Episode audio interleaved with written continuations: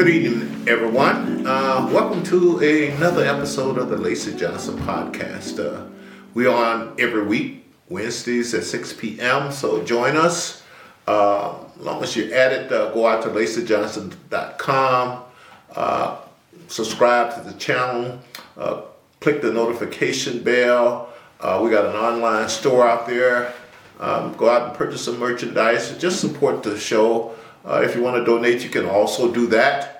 Uh, we promised, uh, we committed to getting better. And we think we're getting ready to turn the corner on uh, exactly where we want to go as far as quality and content. So uh, tonight, uh, we have as our guest CEO of Ashtae Products, hair care, a global, and that's important, hair care products, black owned hair care products company uh, located, uh, at least headquarters in Greensboro, uh, North Carolina. Uh, her name is Taylor Woods, a young, vibrant, intelligent, hardworking, tenacious, tenacious uh, young sister. And so we're going to have her share her story, her challenges, and whatever you do, hang around for this because I, I, guarantee you you're going to enjoy it.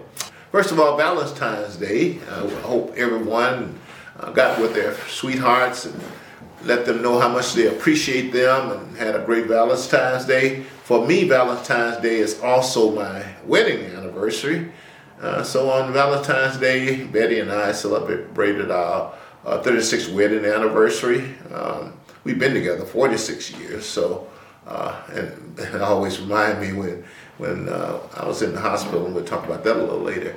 Uh, all the staff was when they found out we had been married so long, asked us what what was the secret, and uh, I basically told them God, family. We were committed to God, family, and each other, and I think we were both just good people, and uh, uh, we adjusted to the changes in us to the changes in our marriage as time went on, and that's very important. So um, you can do it too. And my mom and dad, uh, on their 50th uh, wedding anniversary, renewed their vows in a church. And as I said, I got married at my fraternity sweetheart banquets uh, at a major hotel here. And it's my goal uh, when we hit our 50th wedding anniversary to renew our vows in a church like my mom and dad did.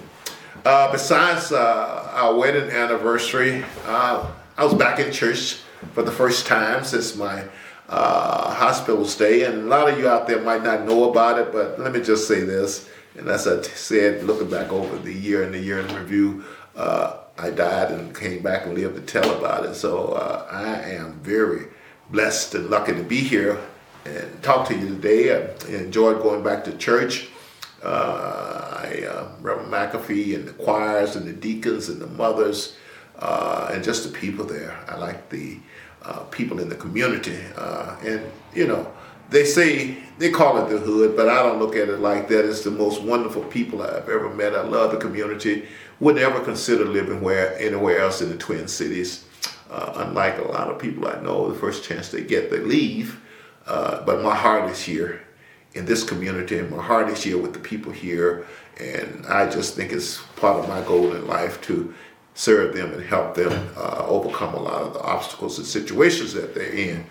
Uh, the other thing besides celebrating my wedding anniversary, getting back, going back into church, and, and you know, we did some online church when COVID and stuff was going on, but this is the first time going back in person. I, I, I got back in the gym for the first time uh, since my medical situation. Uh, and I really, just nice being back there, doing some exercises. And I thought I'd go out on the basketball court and shoot a few shots. And, you know, uh, I was telling uh, uh my uh, friend here uh, at the studio, my technical advisor, engineer here at the studio for my podcast, I took five shots and I'm still kind of weak three of them were air balls, and two of them I actually hit the rim. So I felt that was a, a, an accomplishment. My goal is, and I started off at, I want to hit 10 straight three pointers by the end of this year. Might be a little aggressive, might tweak that a little. I'm thinking about making the goal, hitting five out of ten. But only count the ones that's nothing but nets. But I'll keep you updated on that. It's just nice getting back into the gym, and I appreciated that. Now, uh, you know, I've often talked about what I call the four pillars for the restoration or improvement for the inner city com- uh, communities like ours, like mine. And it starts, of course, with God, uh, or something that gives us a moral compass. Uh, the next thing is family. I just really believe in strong families, and I, I believe in two-parent families. I be, believe that uh, we men should marry the mothers of our children and raise our children together. Uh, I heard uh, Bishop T.D. Jakes, uh, and this is a warning, uh, says that marriage is for grown-ups, and he's right. If you're a kid, marriage is not for you.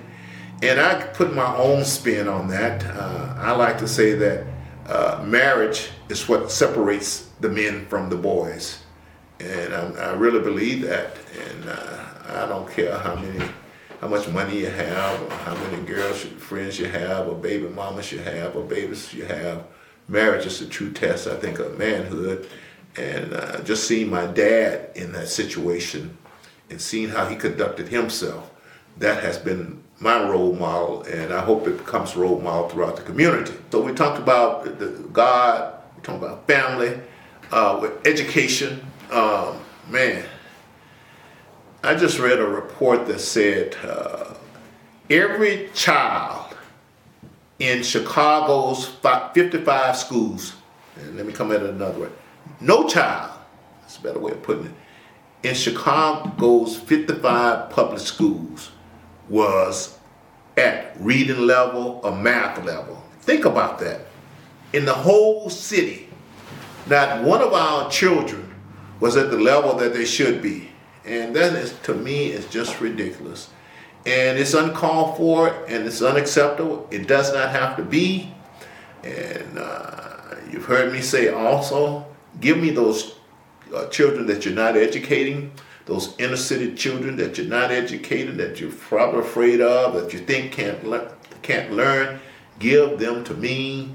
Give me a piece of chalk and a chalkboard, and I will educate them. We will educate them. And I don't want to imply anything I can do by myself, because everything uh, requires a team of people uh, with a common goal, a common vision, and a common commitment and you give me that and give me those children based on how I know the children that we're talking about, how I know the community, and I have worked with them. I did help start up a charter school. I've been out into the community. I've worked in education settings with these inner city children, including gangbangers, and I know, I know we can educate these children better than what the public school system is doing right now. So, the four pillars for the improvement or restoration of these inner city communities God, family, schools, and businesses.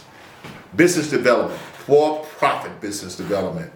Uh, and I know there's a role for nonprofit, but you know that's someone else's lane. I'm for developing uh, for-profit global businesses in technology, uh, in investment, uh, and uh, in uh, what we're talking about today, consumer products. And so, in all fields, we need to compete. And look, uh, I don't, I'm not concerned whether or not the playing field is fair. Uh, that doesn't concern me because I think, I think we're talented enough to overcome even unfairness. And I often say that I kind of have the same attitude in life as I had when I was playing sports. It didn't matter to me what you did or whether you cheated or anything. Uh, it's just a challenge to me. In fact, I enjoy beating cheaters and, and, people who want to cut corners. So that's my attitude I have in business, and I have that because I know we can do it.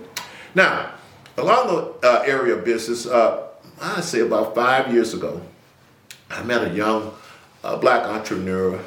Uh, he had a, developed a software, e-commerce retail software, and I really liked the product. Uh, I hesitate to say this because sometimes people give me a hard time. But when I met him, I'm like, hey, I've been looking for a black Bill Gates all my life. And uh, we had a nice little conversation. Now, he explained to me that his general plans were to develop this company and start selling this product and get it to the point where it's worth tens of millions of dollars or a hundred million dollars, sell it, and uh, go and start a social justice social justice movement. And as soon as I heard that, I'm like, hey, look, we have enough people out fighting for social justice. What we need uh, is political justice and we need financial justice. And so I want you to consider instead of fighting for social justice when you sell your business and, and ready to get out of the world or entrepreneurship, consider uh, financial justice and help develop businesses and global businesses and things like that. And sooner or later, he came around and said, hey, that's what I'm going to do. I, that makes sense. Uh, and let me say this we hear nowadays a lot of talk about diversity, equity, and inclusion.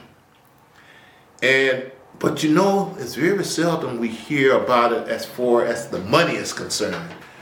Look, my goal and what I want to focus on what I like, and it may not happen in my lifetime, I want to see diversity, equity, and inclusion in the billionaire class, in the multimillionaire class. That's where I want to see it at. That's my, what I want to focus on. You can focus on it in all education and everything else. With the, when it comes to the money, that's where I want to see it at. And you know, just to give you an example, uh, I think there's like 720 billionaires in this country. And last I saw, there was seven black billionaires. Look, people, that's less than 1%. So if you notice, hardly anybody talk about uh, diversity, equity, and inclusion when it comes to the money. And I was having a conversation with someone the other day, and I guess we got on the uh, subject of school desegregation. And I let them know I'm not a big fan of forced desegregation. In fact, I'm not a big fan of desegregation at all, per se, where it's just a gimmick, you know, when you're moving things. And, and, and let me explain that. I'm for desegregation of the money, desegregation of the wealth. And if you desegregate the wealth, the desegregation of the neighborhoods would follow that. Desegregation of the school would follow that. And not that that's what's required to get a quality education. Not that desegregation is required to live a quality life, because I tell you all the time, I basically grew up in a desegregated environment. I loved it. Uh, I didn't have no issue with it. In fact, uh, probably some of you heard this story before. Uh, in the 10th grade, they desegregated our uh, public school system. And I was pissed off then, and I'm pissed off to this day that they desegregated our schools because we had a quality school. I love my classmate, and I always said uh, the white kids should have been suing to come to our school. They should be should have be the ones that was desegregated, and so that's why I feel. And, and, look, the bad part about it, and this is what got me the most you know, most of the kids uh, that I was going to school with, and we had great teachers, we had great classes. I was surrounded by a lot of brilliant students. Uh, the biggest thing that bothered me is that uh, there was classmate that I had been in with since the first grade. They split us up, and to this day, uh, that has been a pain for me. And we're going to start talking about this great young lady in business, uh, how she became CEO of Ashtae Products. Uh, we're going to have a little background on her family and her education. Uh, we're going to look at the cha- uh, challenges uh, that she had, how she overcome it. We're going to pay attention to her attitude, her approach, her perspective, her tenacity, her spirituality. We're going to uh, cover all that. You know, a lot of times I'm thinking about our young uh, black kids here in this community and the fact that most of the time when they see people or the messages that they're getting or the narratives that they're getting, it's about racism and the obstacles and how unfair things are. But I'm here, and we're going to have Miss Taylor Wood join us to say to all you out there, you can be anything you want to be if you're willing to sacrifice and do what it takes to get there. There's nothing can stop you. And that's what my message is going to be today. So as soon as we take a little short break, I'm going to bring on Miss Taylor Woods, and uh, I guarantee you, you're going to enjoy her. Uh, thanks. Okay, everyone, as promised, we have a very special guest uh, this evening, Ms. Taylor Woods, uh, CEO of Ashtae Products. Is what I read. This probably official name that she'll correct me on. And uh, I heard of this young lady while visiting uh, Greensboro, North Carolina, and I just got excited about her accomplishments in life. And you know, we are always here to stress achievements and people who overcome all types of obstacles. You know, we don't believe in making excuses for not achieving. Uh, we know life is tough and unfair at times, and there's all kinds of obstacles that we have to overcome. And we just want to let our young people know because they hear a whole lot of negative stuff that make them think, and actually, be some of it make them think they don't even want to go out of the house, get out of bed and go out of the house that the world is so bad. So we are here uh, to present the other side uh, uh of the story. So uh, welcome everyone, Miss Ashtae Woods, and uh, welcome Ashtae. Thanks for appearing on our program. Hey, hey, hey, thank you so much. Yes, you got it right. Uh, my name is Taylor, CEO of Ashtae Products. So, yes, sometimes people be like, oh, hey, there goes Miss Ashtae. well, as our audience can see, like I said, I have to do a little research on my guest. And I started looking at some of the things that you were involved in and your personality come through. And as it's coming through now, that this is a very positive, uh, energetic, intelligent, beautiful young lady. And that it all comes through. So the audience can see that right now. So, uh, Taylor, let's get started here. Give how did well, let's go back to the beginnings because uh, one of my favorite uh, poems had a line in it that says, the child is the father of the man. Mm. Now update, we need to update that and say the child is the father of the adult. But uh, mm. tell us a little bit about your uh, childhood and your family that you grew up in, and and what would have perhaps predicted that you grow up to be this global, well, CEO of this global beauty supply company. Yeah. So uh, a little bit about me. Um, my uh, I have a younger sister named um, Ashley, and uh, uh, when my sister and I were younger, my mom run ran a hair salon. She was a cosmetologist, and uh, they started working with our hair. And you know, my father's African American, my mother's Dominican, and so they were like, you know what? We need to find a product, or at that time it was make a product that works for these girls' hair. And so that's when my dad decided to create Ashtae products. And so it's named after my sister and I, right? Oh, a S H T A E, Ashley and Taylor. I love it. Yeah. So, you know, we grew up in this business, um, you know, working hard, running around from trade show to trade show at 13, 14 years old, you know, packing boxes in the warehouse at seven, eight years old. You know, back in the 90s, there were not all these labor laws, so you could work at whatever age. Mm-hmm. Um, so we grew up working in the business and um it wasn't until after college when I graduated from UNC Chapel Hill, I decided to come into the company full time. Um, I literally wrote a list of pros and cons of working, becoming a, a manager of where I was currently working in college, or coming into the family business and working here. And uh, ultimately, I decided to come into the family business. Um, it wasn't without obstacles, you know, it was down and up and around, and around and loop to loop. And, you know, I quit, moved away, came back, and um, ultimately landed on the position that I'm in now, which is the CEO of the company. Um, family business has its struggles, it has its ups and downs, but the good thing is we finally come to a place where we've maneuvered through the treacherous parts of that. Um, and I think we're really at a place where we have a lot of balance um, within our family and within our family business and within the business of our family. I just love it. I love it. By the way, how did you? That's a lot of uh, historical black colleges in that area. And how did you end up at UNC Chapel Hill? Were you bringing uh, young ladies that got a scholarship there, or uh, I would think that yeah. in your community, a lot of people trying to steer you to these HBCUs. I know. And look, I will tell you this. I, it was just love at first walkthrough. I mean, it's just I don't know how to explain it. You know, you just you go to a college campus and you're like, this is it. And it was I mean, it, it, was a rainy day in Chapel Hill, which rain, Chapel Hill normally is literally Carolina blue skies all the time. But it was a rainy day for my tour, and I was still like, "This is it. This is where I need to be." Um, that's honestly, honest to goodness, what happened. I did apply to some HBCUs. I applied to some some PWIs. I applied to stuff in state, out of state. But when I went to Chapel Hill, that yeah. was where I needed to be.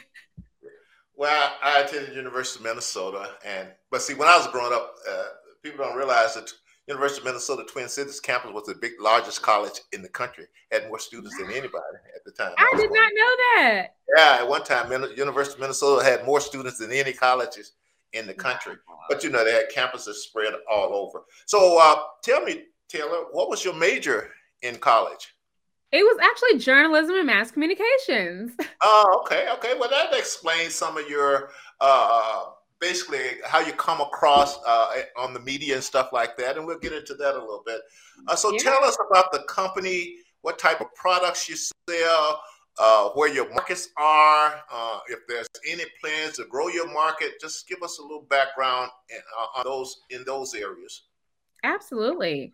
So uh, we sell hair care products. The name of our line is called Ashtae. Um, so we sell Ashtae products to licensed cosmetologists across the U.S., Canada, Caribbean islands, and now also in Africa. Literally, just last week we just picked up a distributor in Ghana. Um, so they, we now have distribution in Ghana.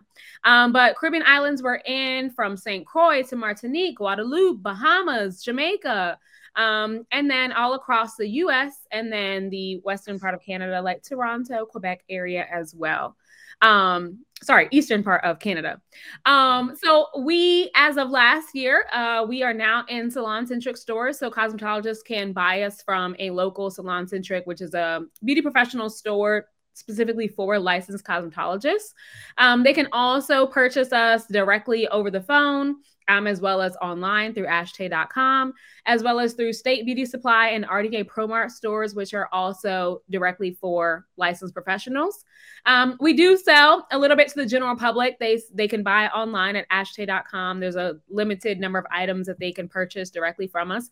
But our main clientele is licensed professionals. Our goal, our mission is to help licensed cosmetologists and beauty professionals create generational wealth from behind the chair and beyond. Right. So that's why we have this I'm going beyond, right? That's kind of like our phrase of we want stylists to go beyond the chair, not literally just work from behind the chair every day, but go beyond the chair. So that's where our focus is to those licensed professionals and kind of creating this holistic approach to our education in their lives. It's not just about the beauty products and the shampoo and conditioner but we also get into their finances we get into their their management systems we get into their booth renting we get into their properties we get into you know do they own their building? How are they managing their booth rentals? How are they managing their commission stylists? We get into all the nitty gritty about the business that they're in. So you help them succeed and stay successful and and you help sustainability of these businesses uh, yeah. You mentioned that you had just acquired a new distributor in Africa, I think you said. And where I'm going to, how do you uh, what get new distributors? Do they come to you? Sometimes do you have trade shows? Or how does that whole process work? Honestly, they they come to us at trade shows. So um, that that's that's literally been the way it, it's happened. Um, sometimes we'll have really great clients that decide to distribute in their home country. So um, in the case of Ghana, right, this is a customer, they, they've been a customer with us for four or five years. Um, and it was something that they wanted to do before the pandemic happened, but you know, just a little bit delayed, but not denied. So now that we're past that, right, they have a, a they, they've been buying for their own salon, but they have a network of stylists in their city and in their area that they want to sell to. So that's really the way that it ends up happening. Or we have distributors that reach out to us and say, hey, look, I'm, I'm already servicing salons for this mm-hmm. product, or I'm already servicing salons for towel services. We also want to distribute your line. Um, and so then we get into conversations with them about that. Wow. Well, do you have any distributors? Well, in the Midwest, uh, in general, and in Minnesota in specific. Yeah, so through the Salon Centric stores, there are dozens of Salon Centric stores in Minnesota area. So stylists can literally go into any of those Salon Centric stores and purchase the Ashtae line right there locally. And then there are also Salon Centric has hundreds, if not close to a thousand, uh, individual sales reps. So they can even contact a Salon Centric sales rep that will physically come to their salon and service them as well. So we literally have nationwide distribution across almost every city in the US. There is some way that someone can get product, whether it be online, over the phone, in a store, or with a rep that comes to their door. Well, I, when I listen to that, uh, it sounds you're in a, a, market. I mean, we will always have needs for beauty supply. Yeah. Uh, up and down, whatever. However, though, I do know that uh, your company uh, went through the COVID pandemic like everyone else. Yeah. Uh, what type of challenges uh, did that present to a business like yours? Oh, what type of challenges did it not present? Look, um, that was honestly that was one of the hardest things I have had to get through. And it was crazy is I became CEO of the company January of 2020 and the mm. pandemic hit March of 2020. So talk about having to make some executive decisions. It Tough was right. I mean, it was, you know, in the beginning we didn't know what was going on. We're talking about oh, you know, people started laying off people um and it that started to become a question, right? And at first, it was just talks. But then the questions started to become real the more and more it went on. And um, I remember I just, at one point, I just broke down and cried. I mean, I, we, we all cried at some point during 2020. Oh, but okay. I broke down and cried. I just was like, I just, it didn't sit right with me letting people go. Um, and so what I did was because I have this, you know, journalism, mass communication background, I'm very tech savvy. And um, we had already been doing online classes from 2019. I decided, you know what, we're going to host a series of Zoom classes. And we started this series called Surviving a Crisis. And it was for stylists to learn and for us to teach them how to get through this pandemic. Wow. And that Zoom series that we did was life changing. One, it allowed us to stay open. We did not shut down at all during the pandemic. We, I mean, it, you know, mm-hmm. don't tell the government, but it, we made sure we were listed as essential business so that way our employees could still come into work. Um, we have one lady, Missy Lane, she's been with us for 23 years. It did not sit right with me to say, hey, we have to lay you off. No, no, no, no. Missy Lane still came in every day, right? Wow. Our mm-hmm. staff still came in to work. Our warehouse did not shut down. We were still shipping out products to stylists. Um, instead of stylists doing physical services, we encourage them to sell retail, right? Sell DIY kits at home, host Zoom sessions, host Facebook Live sessions um, on how to maintain your hair at home. And we literally had stylists, no matter what age, mm-hmm. doing this, right? We, we have a client um, named Duchess from Buffalo, New York. And Duchess is I'm not going to share her age, but she's over 55, over 60. Duchess does not do Facebook. But when I tell y'all during the pandemic, she was on Facebook Live selling products, selling retail. I mean, she would have a Facebook Live and sell 500, 700, $1,000 in product. And that's what got our clients through the pandemic. Um, it was, it was a, a godsend us doing that, that series. I, I love that story. I mean, it's a great story, and it just goes to show you. I tell everybody, uh, owning your own business, start your own business, it's not for everyone. Woo, no. there's a lot of tenacity, and and by the way, I, we'll talk about that. You got to have a lot of faith, as far as I'm concerned, too. Oh yes. Uh, you know, oh, to, yes. to, see you through those times. Now, you mentioned that. Uh, I think I heard you say that your the uh, business you're in was categorized as essential and you were allowed to stay open. Did I understand that correctly? So, so the beauty supply company was categorized as essential how about the beauty shops and the barber shops themselves, your end customers? Uh, I, I, from what I'm hearing, they were not classified as essential, huh? Yeah. Unfortunately, no, they weren't. Um, yeah. and that's why they had to pivot. Um, yes. which is another class we had. We had a class called Pivoting During a Pandemic. Um, but they had to pivot to literally doing online sales, doing drop offs. And, you know, our community, first of all, you're not going to shut people down for three months and we're still going to be able to survive off of a $1,200 check. That's just not going to work. The math does not math on that. So, you know, I heard, I have no proof. However, I heard that there were some folk that just closed the drapes and parked in the back. Oh, and yeah. we're still taking folk. Now, I have no proof. You can't quote me on that. That is off the record. But right. that's just what I heard through the grapevine was happening. Well, you know, and I'll interject a little story here too. My barber here in Minnesota was a non-essential also, and my barber like, and he's a hardworking guy. You know, got a family to take care of, mortgages, and so he started coming into the office at five o'clock, uh, opening up before the rest of the clients came in. Of course, one of the clients turned him in and threatened to call the police on him and everything. Oh. You know? oh, and all this young man was trying to do was earn a living and support his family. So I'm kind yeah. of familiar with some of the things that that you're talking about.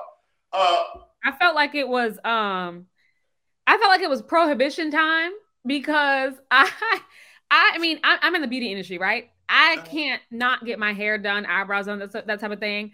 And so my stylist at the time, they found a, uh, they found a lady that was still running her place even during the shutdown and they moved temporarily over there. So I would go over there to get my hair done and my eyebrows done. And they had the curtains down, drapes down, everything, park in the back. I mean, I was like, look, I felt like it was a speakeasy. Knock, knock, knock, knock, knock, knock, no, no. well, Taylor, I hope the statute of limitations has run out on your oh, breaking the law like that. that was just um, a hypothetical. That did not actually. No, it's hypothetical. You're right. right. So you might have done that. Like yeah. OJ said, if I had done it, if I had done it, that's yeah. that's what would have happened. Uh, I saw somewhere you were reading a book that I studied way back in the, on management. I think way back in the nineties, and that's I was surprised a young lady like you I think it's called "Who Moved My Cheese." It's oh, who yes. moved my cheese or who stole my cheese? We studied cheese? that in our management back in those days. So tell me what you learned about that, because you were telling these small business owners that you're going to learn a lot from this book. Why don't you share with some of the people out there who are either currently in business or thinking about going in business? What you learn, and I think it's called "Who Stole My Cheese" or "Who Moved My Cheese." I think it's called "Who, who Moved My, cheese? cheese. Yeah. Yes, yes. Tell our audience a little bit about who moved my cheese and why is it important for business owners to know some of the principles uh, found in that book. Yeah, that is, it's such a great book. It's such a quick read. Honestly, everybody in life, business owner or not, you have to read that book, right? right, right. It That's just, true. it talks about just short summary, right? You, matter of fact, I'm not even going to tell you the book, right? But just the principles. You go through life and you get to this place of comfort where you think that you can just wake up and your cheese, whatever that might be, whether it be money or happiness or joy or whatever, right? Your cheese is just going to be there in that same place. You just wake up, do the same old thing every single day. But you get to a point where doing that same thing doesn't render the same results and the cheese is gone. The cheese is in another room. The cheese is in another, you know, Zoom. It's in another place. It's in another planet. And you have to go out and seek out that cheese. You have to do something different than what you did before.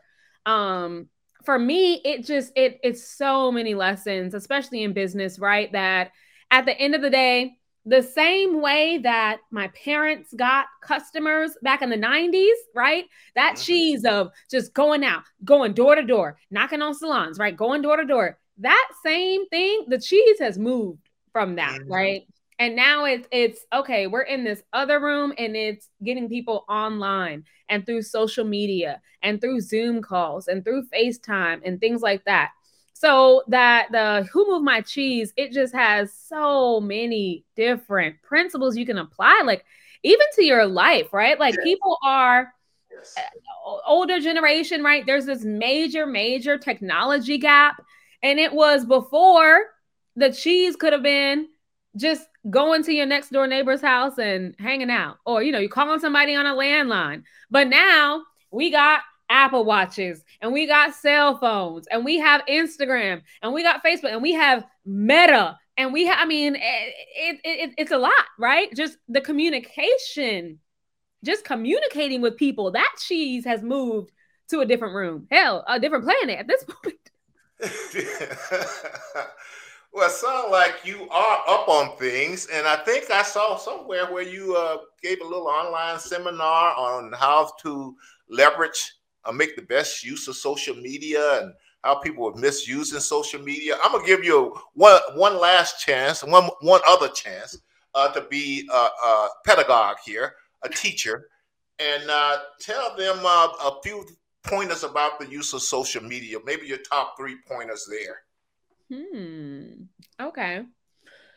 Good question. You you got me. You got me. so, I didn't mean to uh, throw too much big of a. I hope that's not too big of a curveball, but I do know. I think you had an online co- uh, course on the better best way to leverage social media. Yeah. Okay. Yeah. Okay. Well, give okay. me one. No, I got you. I got you. Let me let me see.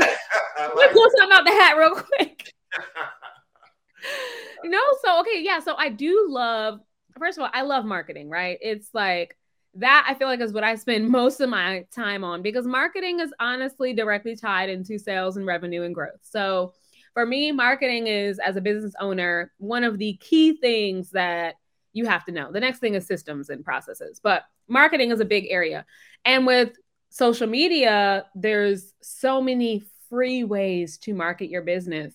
So one thing I tell business owners that they're doing wrong on social media is they're not being social right? A lot of times people create these uh, profiles on social media and they post stuff about what they have for breakfast and oh, fried chicken at Bojangles and oh, this is what Sally is doing and oh, Popeyes has this new spicy McChicken. And that's cool, right? That's great. But that's not the time or the place or the venue for you to do that, right? Social media should be about your business and you should be social about your business, right? So people who are on there as people are chatting and commenting on your lives and on your images and on your videos, you need to respond, react, and reply. Those are the things that I tell people so many times. Uh, this, this is the way I translate it, right? Uh-huh. If someone were to walk up to you in person and say, Wow, that's a nice suit you have on, what would you say? Thank you. Yeah. But on social media, people will comment and say, Wow, I really like that. Whatever that thing is that you're selling, whether it be your service, your product, whatever, they'll say, Wow, I really like that. And the brand does not respond. That would be like someone walking up to me and saying, Wow, I like your earrings. And I just do this. That's what people do. I see that so many times small businesses do on social media, right? Not being social. Literally treat it like it was somebody talking to you face to face.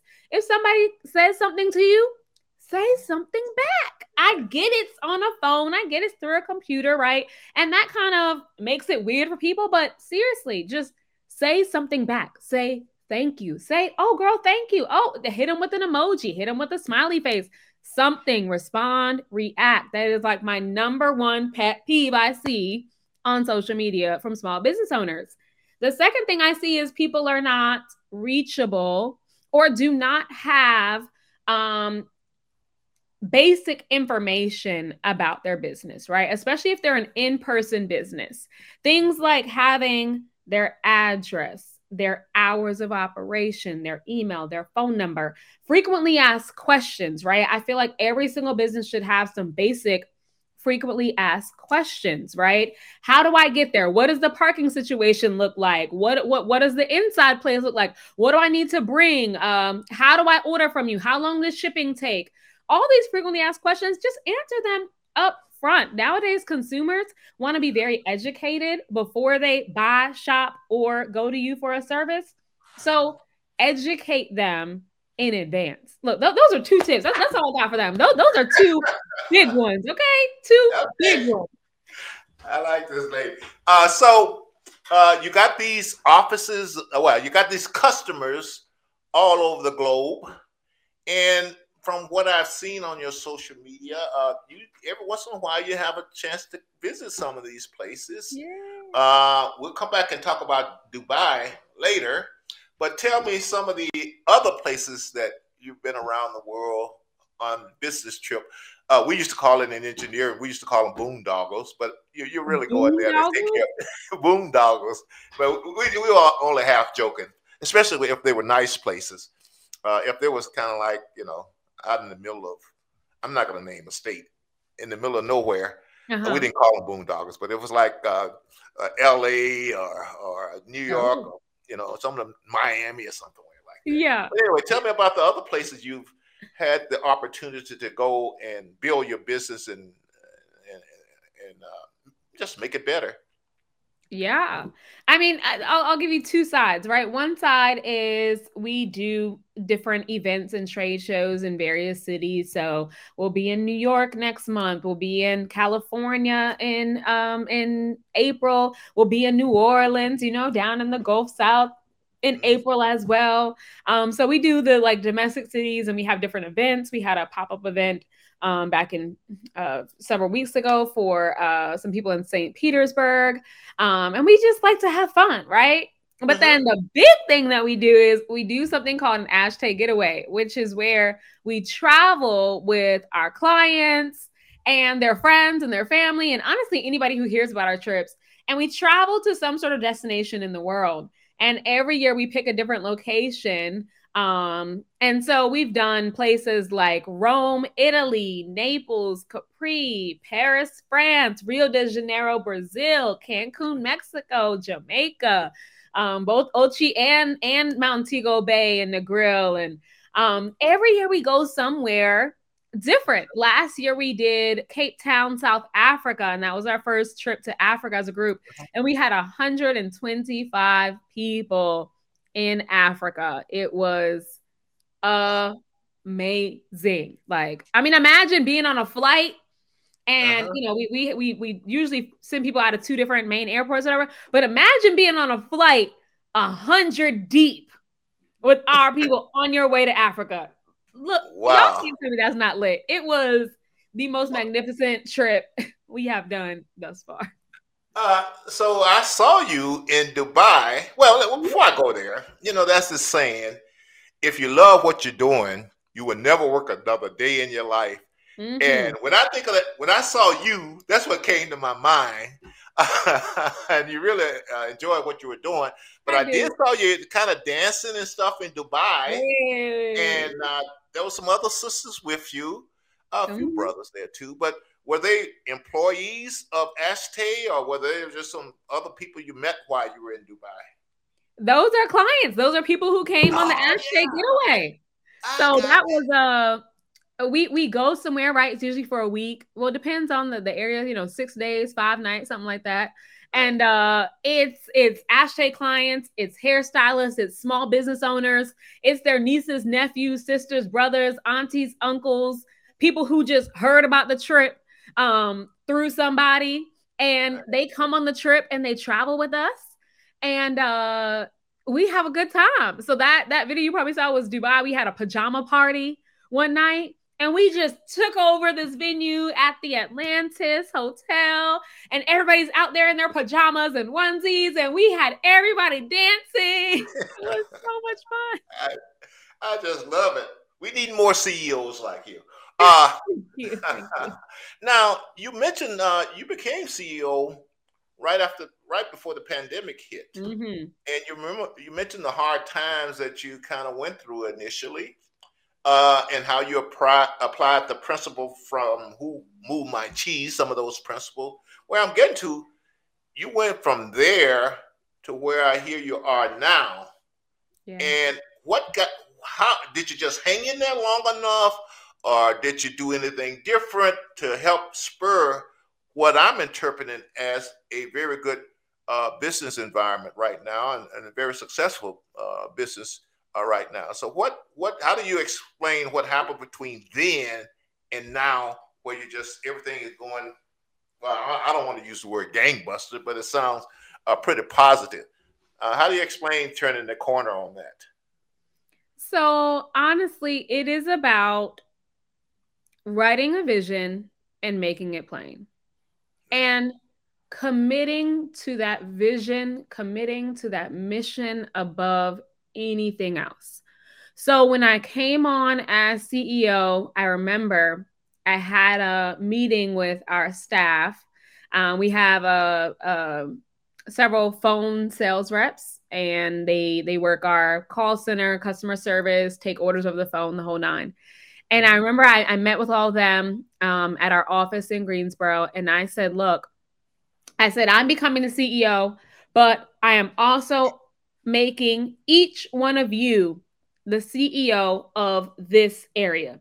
And I said the CEO stands for Customer Experience Officer. So no longer are you just a customer service rep, you are now a customer experience officer. And I wrote down this this mission for them. And I said it is time for you guys to control not control but to influence and impact the lives of the customers that you speak to.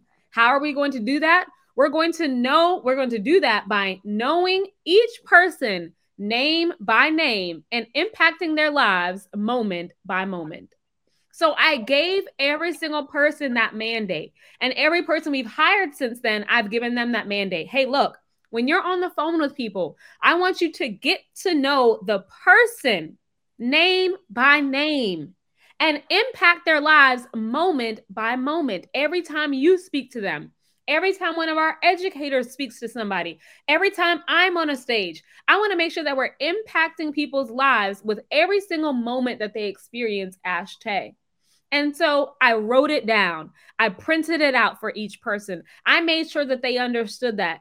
And every time we meet with even our our educational team, I remind them, "Hey, look, we're going after impact, right? I want us to be impacting lives. This isn't just about selling a bottle of shampoo.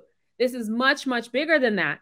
And so I'm committed to the vision and the mission of the organization more than I am the profit and the money. I like that. So we're gonna have to do part two. I'm gonna, I'm gonna, we are gonna have to are do part two. Part two? and I will work with uh, your assistant on that. But uh, before we go, because I know you, you, you, your time is busy, also it's precious. Also, uh, why don't could you leave a, a message for our young people out there once again, uh, who wake up every morning they hear how unfair life is and how tough mm. life is, and and and let's face it, you and I uh, are blessed, and like I say, we're gonna get into that conversation too the next time around. You and I are blessed with just a stable environment and two parents who just loved us and, and gave us certain values to live by but we know that there's a lot of young people out there who are not that blessed and who are hearing how tough it is to succeed and stuff like that. What type of message would you have for those young people out there as far as achievement and setting goals? Okay. I would say this. First of all, all of us are blessed no matter what set of circumstances life gives us, right? And being, for me, being in a two parent household still didn't shield me from certain things that have happened in my life, right? There have been some things, and you know, this ain't, this ain't, you know, this, this is our first interview, so I'm not going to go into them. But there have been some things that have been very, very difficult for me, both emotionally, physically, spiritually, right? And that, that no matter how great things might be and no matter how much joy I might have right now, right, there are still nights where you you cry and you just can't stop crying. Um, however, the one thing I'll tell people is you have to learn how to motivate yourself and you have to learn how to protect your mind. It is a game changer when you can learn how to literally re program your mind. It is what happens in between your ears that affects everything. I mean, everything. And this means I I literally I said fall of last year I said, "You know what? I want to go through a transformation of my mind." because last year I was dealing with so much anxiety. I, I was having more panic attacks than I can count. It was just, it was a very rough year for me mentally. And finally, I said, you know what? I, I want to get a hold of this. I want to get control of this. And I want to literally transform my mind. And what I did was I started making sure that everything I listened to was positive. Every everything, right? I literally googled motivational video on YouTube, motivational Monday, motivational Tuesday, whatever. Play the first thing that comes up. Play the second thing that comes up. And you know, some of these videos, they're like, you got to get up and wake up and you need to do X, Y, and You know, I mean, some of them are like that. And then some of them are like, you know, Oprah's voice and Oprah telling you about the things you need to do, and Steve Harvey's voice, and TD Jakes' voice. And I was just listening to those during the daytime every single morning. And then at night, I would listen to there's this app called uh, the Abide app. I don't have the app, but I listened to it on YouTube, and it was uh, meditations in God's word overnight, and listen to you know how to uh, have peace at night through God's word, and it'd be like this eight hour YouTube video, and I would set that thing on and go to that going to sleep. I'm going to have peace. I'm going to have transformation. I'm going to be calm. I'm going to be able to get through my day. Um affirmation videos. I if you're not if you're not someone who has affirmations written down right i don't necessarily have them written down. I plan to at some point. But i would listen to affirmation videos that say i'm gonna be successful i'm gonna be great i'm gonna do these things i am great right whether it be uh, Christian affirmations, success affirmations, money mantra affirmations, all of the above. Literally, I would play them every single day. And when I'm not feeling like, oh, I don't really don't feel like getting to it, I'm gonna play some music. I'm gonna play, I would play uh I still do play Get Up by Tye Tribbett. Get up. Come on. Get, I mean, like, girl, you need to get into it today. Drink some coffee, even if you don't feel like it. It's about reprogramming your mind above everything else. And it may sound silly, it may sound simple, but I'm telling you, it works. It works. I, uh, not that I made a living at, at, at, with the English. I guess I was tech writer, but uh, John Milton in, in his uh, epic poem Paradise Lost had a line that says, "The mind is its, its own heaven or hell," and I never forgot that. Oh, so true. Uh, so you hit that on the point. So a couple of other things before we go, and we're going to have part two, by the way. And okay. by the way, I was um, I was in Greensboro last week, and uh, that office complex you have, I think, at, on Eugene Street, I think mm-hmm. in Greensboro. Uh, someone yeah. told me that sometime you hang out there. Uh, Sometimes, yeah. Yeah, you got an office there. So maybe next time I'm in Greensboro, we'll grab some coffee or something. Uh, but in the meantime, until then, I'll work to get you on again. Okay. Uh, all I have to say is go, girl.